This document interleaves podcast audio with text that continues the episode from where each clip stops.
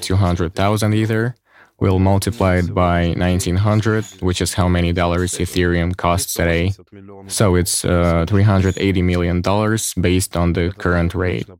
Like when I would show my crypto wallet on blockchain info with 36 million dollars in it uh, back in 2017, again they were saying like, "Why are you doing this? It's dangerous." So this choice was accompanied by chuckles, by smiles on the faces of people who were supposedly well versed in online business, as well as smiles on the faces of bloggers, my personal acquaintances, and friends in real life.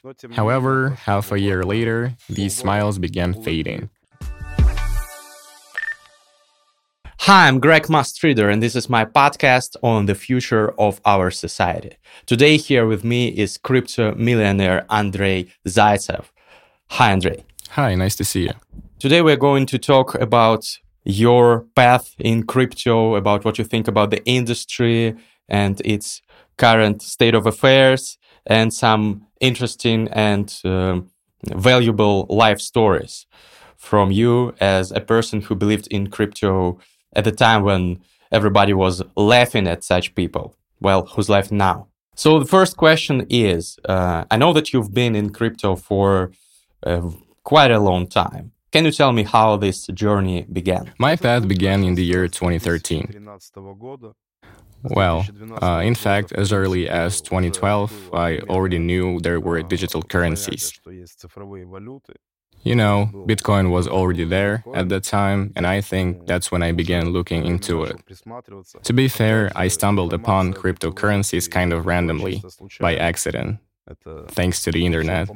I just saw some mentions of the concept on the net and began learning more about it. But for a variety of reasons, I totally missed 2012 though. I didn't buy any crypto at all at that year. I was only reading stuff, researching what it all was about. The next year, 2013, however, was a total game changer for me. That year, 2013, I began buying Litecoin and Bitcoin. These were my first cryptocurrency purchases. And by 2014, my assets were more than just some purchases. I mean, they were becoming reasonably big.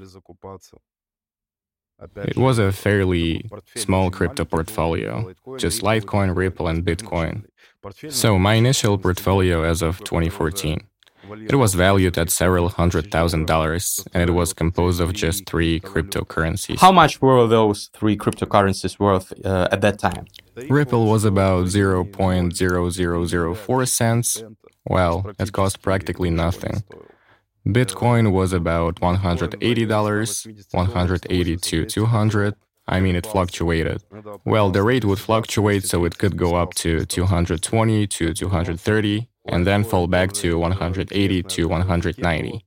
Litecoin too had an interesting spike.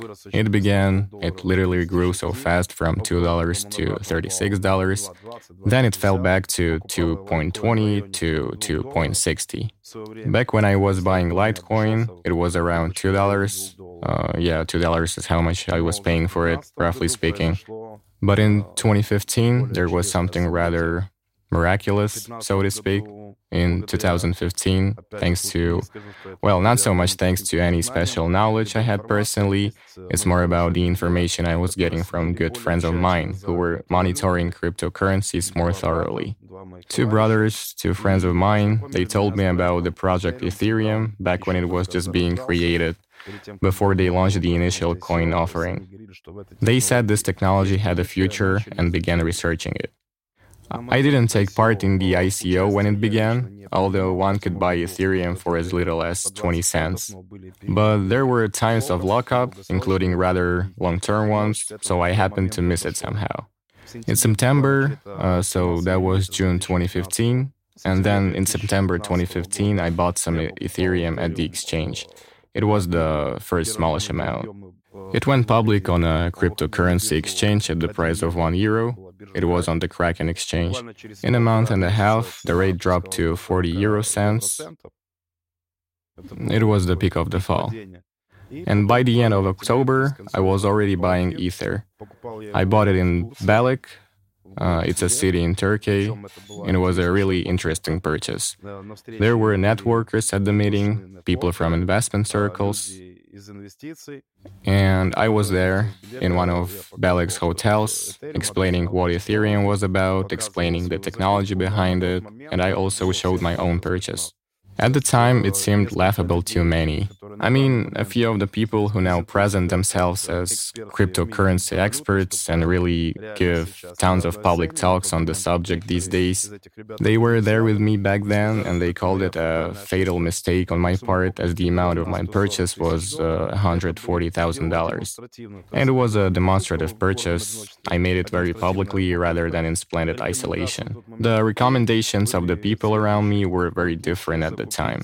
The main advice was to invest in real estate at the first stage. One of these guys suggested that I look into buying property in Kaliningrad, but I made a decision of my own. I made my choice. So, this choice was accompanied by chuckles, by smiles on the faces of people who were supposedly well versed in online business, as well as smiles on the faces of bloggers, my personal acquaintances, and friends in real life. However, half a year later, these smiles began fading. The price of Ethereum during the first lockup of the ICO round reached uh, 15.40 euro. Then around the peak, it fluctuated between 7 and 7.50 euro due to market correction. But either way, you could make a calculation and see the sheer scale of my investment and how much I gained from it in a rather short period of time. As you probably know, in two years it wasn't even comparable. In two years, by the peak of 2015, I mean 2018, the price had risen to $1,500. You can easily see how much I gained. Well, obviously, I didn't have all of the Ethereum I initially bought at the time. Just like any normal person, I was already taking profits, spending some of it, making purchases. You know, there are such stories. I sometimes read these media outlets how someone bought something, forgot about it, sold it at the very peak. No, it wasn't like that. Then I transferred a part of my investments back to Bitcoin and began expanding my cryptocurrency investment portfolio. Yeah, the expansion of my cryptocurrency investment portfolio began in 2015. So, like I said earlier, my path began with just three cryptocurrencies, and later on, the portfolio was expanded. That being said, I don't advocate for, I'm not a fan of the idea, as recommended by some in investment circles, that one's portfolio should include 30, 40, 50, 100 coins. Or, you know, there are some people who want to have all of the top 100 currencies. Others are looking for the coin that's the cheapest at the moment. Personally, I think this is wrong. Just like earlier, these days my portfolio is composed of just 12 cryptocurrencies and that's it. So it's not that diverse, but I've chosen conceptually decent projects with great teams that function normally and are stable enough to not disappear randomly the next day. So I'm just curious how much uh, this pile of Ethereum would cost uh, today uh, had you not sold uh, any part of it. So how, how much would the amount be today? You said it was one uh, hundred forty thousand uh, dollars or euros. So how much would it be now? Let's use a calculator to not waste time. The total amount was approximately 200,000 Ether we'll multiply it by 1900, which is how many dollars Ethereum costs today. So it's uh, $380 million based on the current rate. And that was just the initial purchase of Ethereum. There was also a Bitcoin purchase, and you know, um, many people told me I was making huge mistakes or, or taking great risks. But the whole path, like I said, from my initial purchase of Ethereum, that was so open and demonstrative, and I purchased Bitcoin exactly the same way. You know, the guys who teach crypto, uh, give talks on how to get into it and succeed, uh, sell their online courses, and so on. Well, what makes me different from them is that I've always been doing it very publicly. Like when I would show my crypto wallet on blockchain info with $36 million in it uh, back in 2017, again, they were saying, like, why are you doing this? It's dangerous. But I've always wanted everyone to see that if I recommend something or simply tell what I'm doing with crypto, I don't hide it, and I'm willing to show it. Unlike many people, I never hesitate to show everything, even at the opening of an exchange. All of my purchases, transactions. In my opinion, any normal, sane person is only happy to see that someone else has accomplished, accomplished something. Yeah, that's how I see it. Yeah, transparency is an important thing in uh, the crypto industry. Um, being open about uh, your investment strategies and about your successes and failures, uh, I think, is something that uh, characterizes many of the players in those in, in this industry. Which coins? Sure, I can name them all. It's the Cardano coin, uh, NEAR Protocol, the same old Ripple that I've had from the very beginning, still a bit of Ethereum, and a few more coins, Uniswap, Cyber Network, Zero X, then uh, Polkadot, Polkadot is in my cryptocurrency portfolio too. By the way, my project is currently having an integration with the Polkadot network. It's almost ready. It's a separate thing we'll talk about a bit later. Another coin I have is Zilliqa.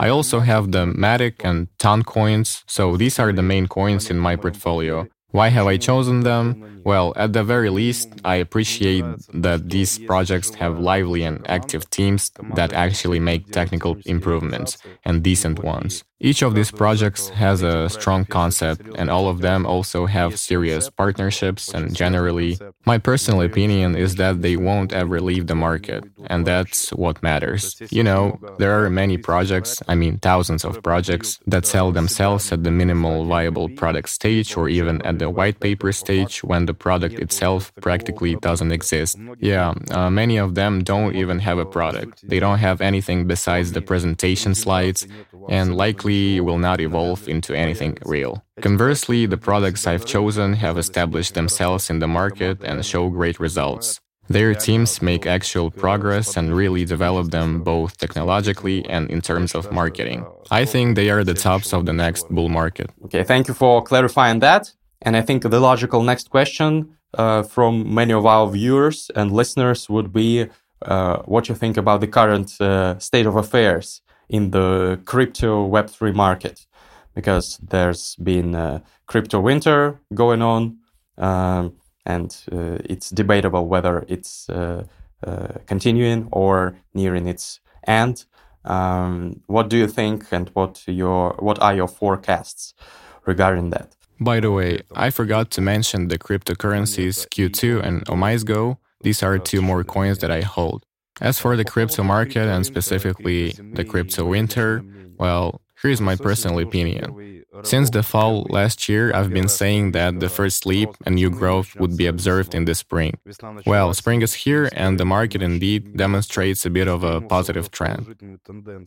In my opinion, there will be another leap in the fall, and it's going to be a more powerful, more tangible price increase in the fall. Next year, I'm expecting a significant bull run and quite some growth in, in the prices of crypto assets. What's the reason for these expectations? Well, there is an old video of mine that you can still find on social media. I made it in the year 2017. It's an explanation, my personal view of it. Some people some people make assumptions regarding future rates based on technical analysis. Others use some other kinds of information. Personally, I formed an opinion regarding halving and the ongoing events, you know, the crypto miners and all that. I can share it and explain my thought process and what it's based on. If you wish, there are these manufacturers, Bitmain and Bitfury. They produce mining equipment, but on top of being hardware producers, they are also mining farms of their own, and fairly big ones. They mine Bitcoin too.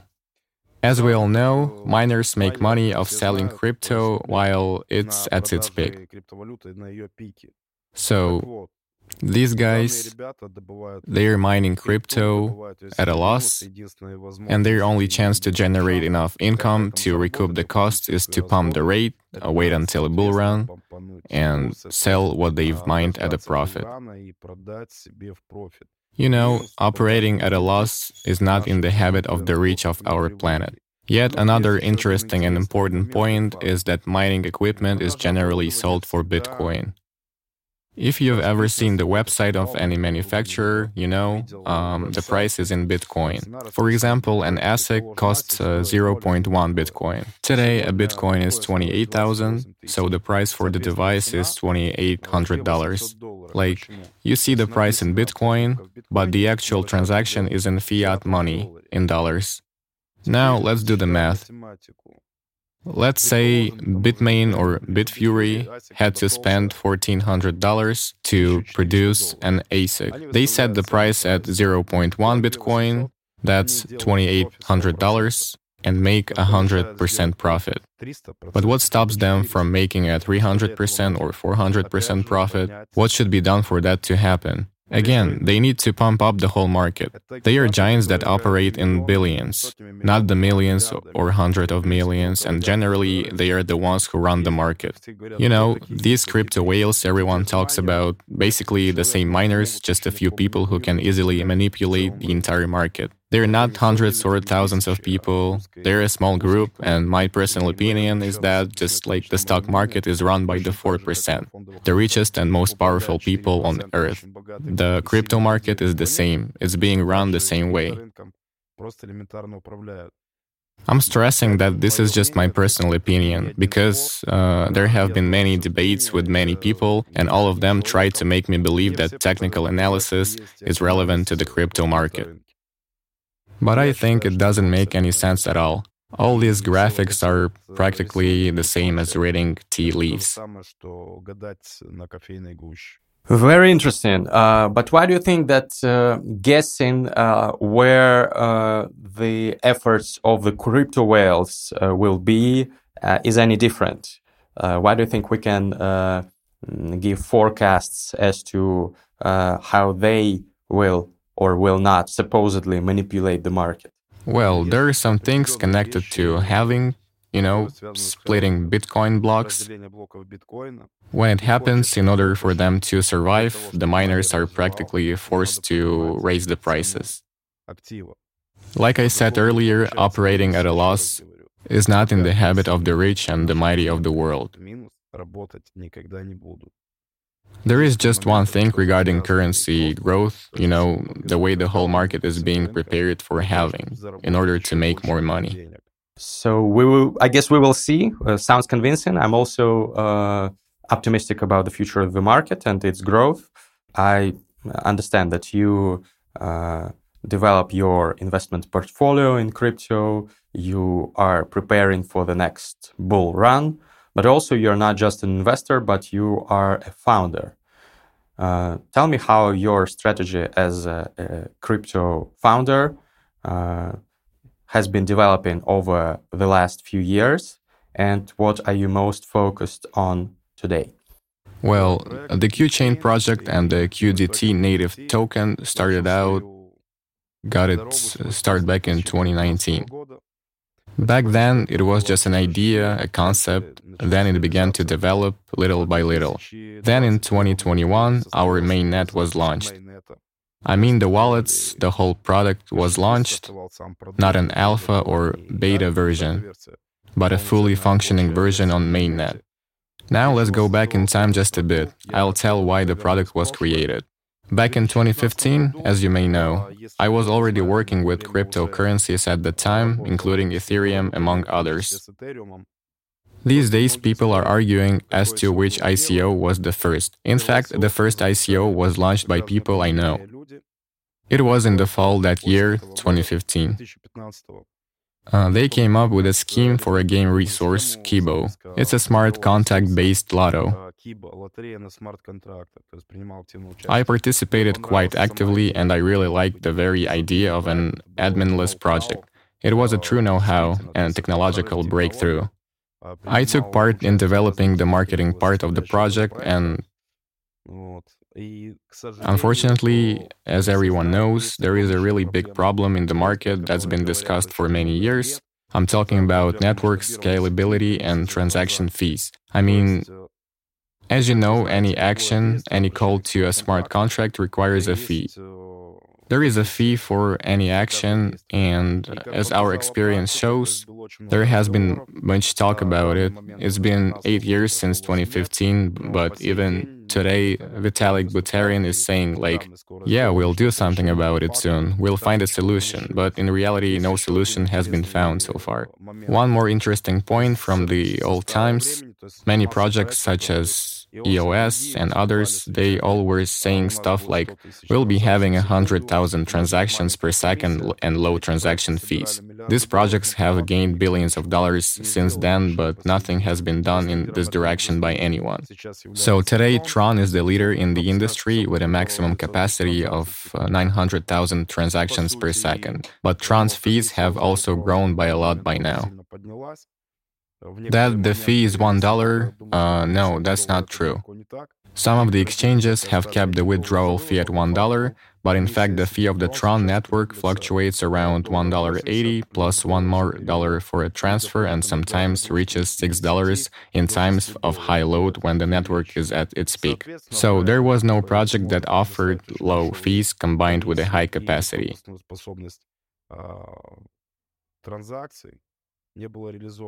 That's what QChain was launched for, to solve the main problem, so that one could implement not just small user run online projects en masse, but also connect physical companies, uh, real life companies, and shops to it to create a blockchain able to withstand the high load and meet the needs of any specific user without any waiting time with minimal fees. A blockchain that's able to conduct transactions. In this case, as of now, an actually functioning blockchain has been launched on mainnet. It's called QChain. Its current capacity is 1 million transactions per second, and the fee is around half a cent. So it's working in reality, it's not on testnet, it's full fledged, it's on mainnet. It's been two years. We're in the third year since we've tested everything. Today, the project has about 90,000 users, and there are a few novelties that will make that number grow exponentially over a short period of time. One can say this project was created to be useful and make a difference by solving the problem, the huge global problem in the crypto industry.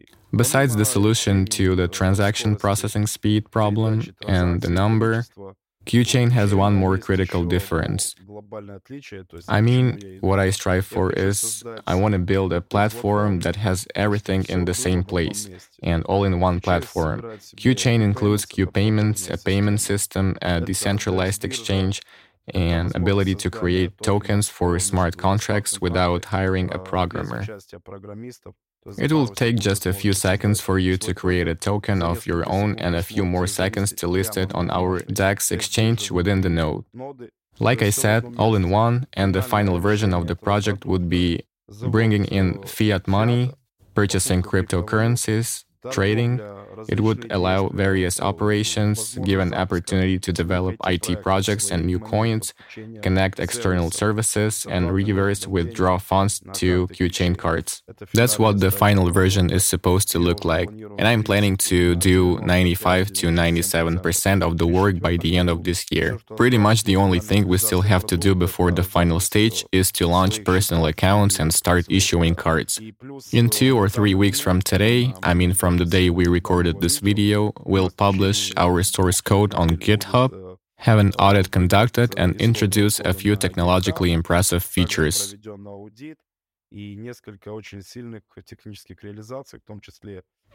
We started with the concept of a proprietary blockchain, but ended up developing a sidechain, QChain Dot. It's already been launched on DevNet, and in two weeks it will be on testnet and then on mainnet. So these days we're bringing QChain Dot, a sidechain, to life. Why are we doing this?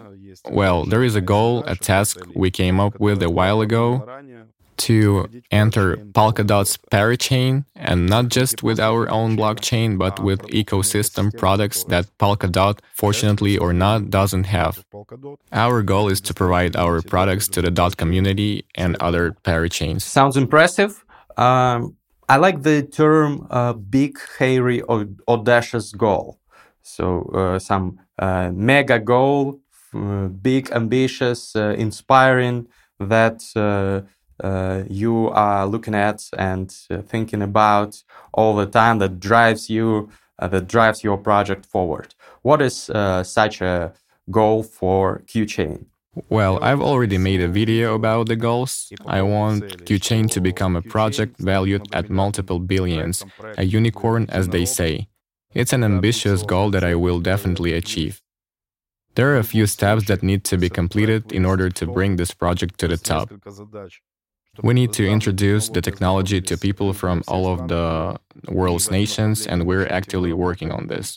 These days, real life offline conferences are being held in the markets of India, Latin America, Africa, We've got ambassadors, QChain representatives who organize both online and offline events. At the very least, I want to bring QChain to all continents so that people from all countries would hear of this project and know what it is about. And of course, gain a conversation, as in get some of them to actually use the project. That's the first goal. One more goal is to make it a multi billion dollar project, which is fairly realistic thanks to its well thought out tokenomics. It's only a matter of time, it will inevitably happen after a few fairly obvious steps. I also want to see my project among the top 10 cryptocurrencies. We'll be getting closer to it step by step. At first, it will enter the top 200, then the top 100, the top 50 is going to happen for sure. We've got all the controls, all the tools in place for that. What's most important is that we have a good understanding of what we should do and how exactly it's going to happen. Sounds really inspiring. So tell me, uh, just for the context and for the viewers and listeners, uh, how much investment has the project attracted? Was it all your money or some funds? Uh, and uh, what's your uh, current valuation? So where are we currently? You mentioned the goal of hitting uh, top 10 cryptocurrencies. Uh, what's the status as of today? As of now, the capitalization of the project is around $11 million if we were talking about market capitalization. As for how we attracted investments and generally how the project is funded, well, it's a pretty small amount. We launched a mini ICO and gained an amount um, got about 1 million and 100 or 200,000 or so. And the rest is being financed from my personal assets. I sponsor the project, I invest in its marketing development, in the technical part of the project, and everything else. You know, lately there have been funds approaching us with offers, actually, like four funds in just a month and a half, but for now I see no benefit in partnering up with them. Why? Well, those who contacted us, like the home funds from Dubai and a few other investment funds, uh, in my opinion, their propositions were inadequate. They offered relatively low investments, as in, roughly speaking, around $8 million have been invested in our project so far, and then these fund guys appear saying like, hey mate, let me invest $1 million in your project and in return you will owe me this million, one more million on top of it, plus 50% of your entire project. Well, of course I declined these offers. They are uninteresting to say the least. Like I said, the project is practically ready. We'll be done with the technical part in just three weeks. We've got a truly awesome proprietary blockchain that raises no questions. I mean, it's very open, honest, and transparent. It's been finalized and has fully functioning mechanics. Lately, physical markets have been showing rapid development, and I simply see no point in transferring 50% of the project for 1 million or a million and a half dollars, practically borrowing the money at a high interest rate and at the cost of losing a half of my company. To this day, I haven't received any serious, reasonable propositions that would assess the project's actual value adequately and offer a true partnership. If I did get an adequate partnership proposition, I would have considered cooperating with a fund or some other kind of large scale investor. Well, if you work in a VC or hedge fund, you know what to do uh, if you're watching this podcast. So, Andrei, what would you recommend people do uh, those who got inspired by your speech and maybe want to become part of this project or invest into it or become part of its community? Uh, what should they do? Which links should they follow? Well, I'd say all those who are interested should see the QChain Space website to get acquainted with the project. You should also see our Telegram channel that posts news and updates related to the project, like all the recent changes, new features. You can read our news on the channel. If you have any questions or want to get in touch with the community, you can also join QChain group chats to keep updated.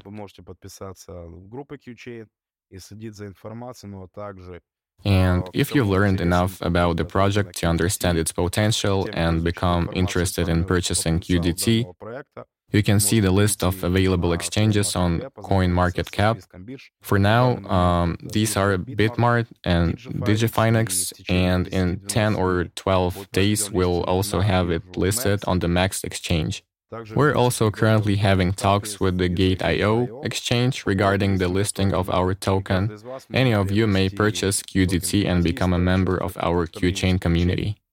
Thank you, Andrei. Uh, uh, we will provide all the links mentioned by you in the description for those who got interested and want to buy QDT or join your community. And last but not least, uh, I want to ask you about your advice for people who want to break into the crypto industry, uh, find out more about it. Uh, what should they do now uh, not to miss the next uh, bull run, to be prepared for it, etc., etc. The Some most important advice, like I said many times and to many people, is to have patience, because only those who are capable of waiting can gain something on the exchange. And they make profits exactly at the expense of those who do not know how to wait. You know, people often get caught by their own greed. One of my favorite sayings that I put on many of my social media profiles is greed causes poverty. Many people who are willing to increase their assets get into trading very quickly without understanding how it functions and what the market is like. And my main recommendation is to have patience. Just create your own asset bundle and wait patiently. Believe me, this stay calm strategy is by far the most efficient. If you begin trading, moving your assets from one currency to another all the time based on whatever information you hear, you'll just lose your money, or a part of your money, or even most of your money. Either way, what I'm saying is you won't get anything good out of it. Just hold it. Hold, my friends. Thank you very much, Andrei. This has been the Must Reader podcast. Uh, please drop a like and hit the subscribe button if you haven't yet, and stay tuned for the next upcoming episodes. And check out the links in the description. See you.